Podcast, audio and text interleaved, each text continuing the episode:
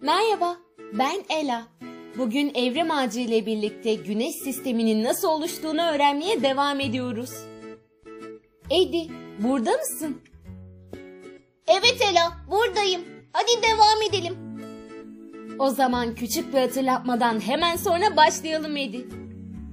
Evrim Ağacı bize karanlığı bilimle fethet diyor. Eğer siz de bilimi öğrenmek isterseniz evrim ağacı nokta org adresini ziyaret edebilirsiniz. Hadi şimdi kaldığımız yerden devam edelim. Çakıl yığılması modelinde kalmıştık değil mi Edi? Evet Ela, en son çakıl yığılması modelinde kalmıştık. Tamam o zaman, şimdi de bu modeli öğrenelim. Çekirdek akresyonu modeli için en büyük sıkıntı o kadar kısa sürede gaz devlerinin nasıl oluştuğunu açıklayamamasıdır. Son yıllarda yapılan çalışmalarda bilim insanları daha önceki çalışmalardan bin kat daha hızlı bir şekilde çakıl büyüklüğündeki nesnelerden dev gezegenlerin nasıl oluşabileceğini araştırdılar. Gökbilimci yazar Harold Levison iki bin on beş yılında space nokta com'a verdiği demetçe bu model için şunları söylüyor. Ben okuyabilir miyim? Tabii ki Edi. Hadi başla. Bu model gezegenlerin oluştuğu güneş bulutsusu için oldukça basit bir yapıyla başlandığını ve dev gezegen sistemiyle sonuçlandığını gördüğümüz ilk model. Şaşırdın galiba Edi. Evet şaşırdım. Bunun ilk model olduğunu bilmiyordum. Ne güzel işte öğrenmiş oldum. Hadi devam edelim. iki bin on iki yılında İsveç Lund Üniversitesi'ndeki araştırmacılar Michiel Lambrechts ve Anders Johansson küçük çakılların hızla dev gezegenleri inşa etmenin anahtarı olduğunu öne sürdüler. Levison bu araştırma için şöyle diyor. Herhalde bunu da Edi söylemek ister. Doğru mu tahmin ediyorum Edi? Çok doğru tahmin ettin. Başlayayım o zaman ben. Başla hadi. Bu araştırma daha önce önemsiz olduğu düşünülen çakıl taşlarının aslında gezegen oluşturma sorununa büyük bir çözüm olabileceğini gösterdi. Teşekkürler Edi. Levison ve ekibi küçük çakıl taşlarının bugün galakside görülen gezegenleri nasıl oluşturabileceğini daha keskin bir şekilde modelleyebilmek için bu araştırmayı temel aldılar. Önceki simülasyonlar hem büyük hem de orta büyüklükteki nesnelerin çakıl büyüklüğündeki bu nesneleri nispeten sabit bir oranda tükettiğini gösterirken, Levison'ın simülasyonları daha büyük nesnelerin zorba gibi davrandığını ve orta ölçekli kütlelerden çakıl parçalarını çalarak çok daha hızlı büyümesini sağladığını gösteriyor. Güneybatı Araştırma Enstitüsü ortak yazarı olan Catherine Craig, space nokta com için şöyle özetliyor. Edi, sözü sana bırakıyoruz. Teşekkür ederim.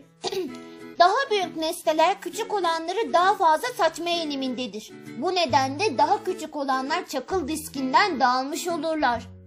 Büyükler, nesneler küçük olanlara zorbalık yaparak tüm çakıl taşlarını kendileri yiyip dev gezegenlerin çekirdeklerini oluşturmak için büyümeye devam edebilirler. Nasıldım, iyi miydim? Çok iyiydin Edi. Teşekkür ederiz. Hadi şimdi diğer modelimize geçelim. Kuiper kuşağı ve Nice modeli. Bilim insanları gezegenlerin bugün içinde bulundukları Güneş sisteminin aynı bölümünde oluştuğunu düşünüyorlardı. Diğer sistemlerdeki gezegenlerin keşfi bu bilgileri sarstı ve en büyük gezegenlerin en azından bazılarının göç etmiş olabileceğini ortaya koydu. Hani bana sormuştun ya Edi, gezegenler göç edebiliyor mu diye. İşte böylelikle bazı gezegenlerin göç etmiş olabileceği ortaya konulmuş. iki bin on beş yılında Nature dergisinde yayınlanan üç makalede dev gezegenlerin bugünkünden çok daha yakın dairesel yörüngelere bağlandığı öne sürüldü. Büyük bir kaya ve buzul diski onları çevrelemişti ve Neptün'ün şimdiki yörüngesinin hemen ötesinde Dünya güneş mesafesinin yaklaşık otuz beş katına kadar uzanıyordu. Bu model ilk defa Fransa'nın Nice şehrinde tartışıldığı için Nice modeli denilmiştir. Oo, Nice. Edi, sen az önce espri mi yaptın? Ne? E biraz eğlenmiş olduk işte. Ayrıca ben modelin adını söyledim. Tamam o zaman. Hadi devam edelim. Gezegenler daha küçük cisimlerle etkileşime girdikçe güneşe doğru savruldular. Bu süreç enerji alışverişine sebep olduğu için Satürn, Neptün ve Uranüs'ü Güneş sisteminin daha uzak kısımlarına itti. Sonunda küçük nesneler Jüpiter'e ulaştı ve onları Güneş sisteminin kenarına ya da tamamen dışına uçurdu. Jüpiter ve Satürn arasındaki hareketler Uranüs ve Neptün'ü daha fazla eksantrik yörüngelere sürükleyerek bu çifti kalan buz diskinden gönderdi. Maddenin bir kısmı içeriye doğru fırlatıldı ve bunlar geç dönem ağır bombardıman sırasında karasal gezegenlere çarptılar. Diğer modeller dışarı fırlatılarak Kuiper kuşağını oluşturdular. Geç dönem ağır bombardıman, bu ne demek? Geç dönem ağır bombardıman Ay Tufanı olarak da biliniyor. Günümüzden üç bin sekiz yüz ila dört bin yüz milyar yıl öncesinde oluştuğu düşünülen dönemdir Edi. Anladım, teşekkür ederim. Rica ederim, hadi devam edelim. Yavaşça dışa doğru ilerledikçe Neptün ve Uranüs yerleri değiştirdiler. Kalan kalıntılarla etkileşerek bu gezegenler Güneş'ten daha uzak mesafelerine ulaşıp daha uzun dairesel yollar kat ettiler.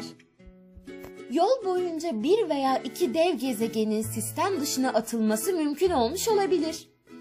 Erken Güneş sistemini modelleyen Güneybatı Araştırma Enstitüsü'nden gökbilimci David Nesvorny, Spice nokta com'a şunları söylüyor.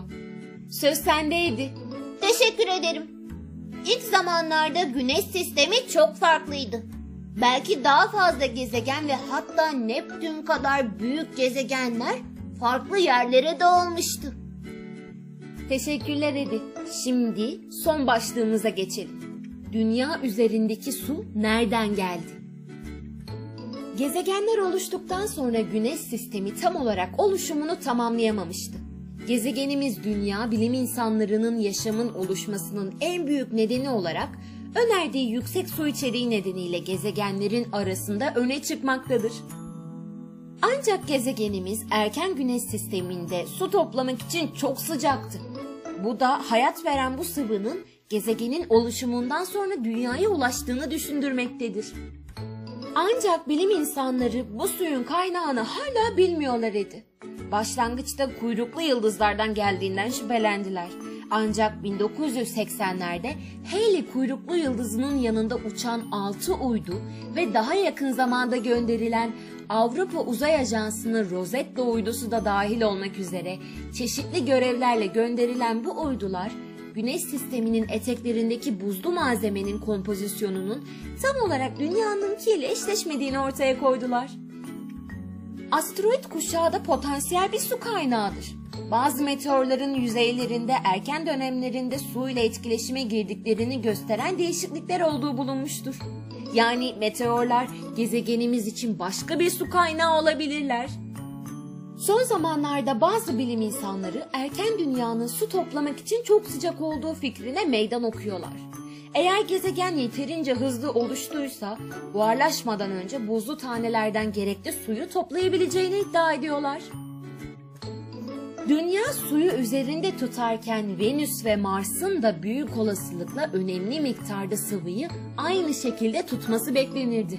Ancak Venüs'te yükselen sıcaklıklar Mars'ta buharlaşan bir atmosfer sularını korumalarını engelledi ve bugün bildiğimiz kuru gezegenler olarak sonuçlandılar. Evet, Güneş sisteminin nasıl oluştuğunu öğrenmiş olduk. Birçok şey öğrendik değil mi Edi? Hem de çok.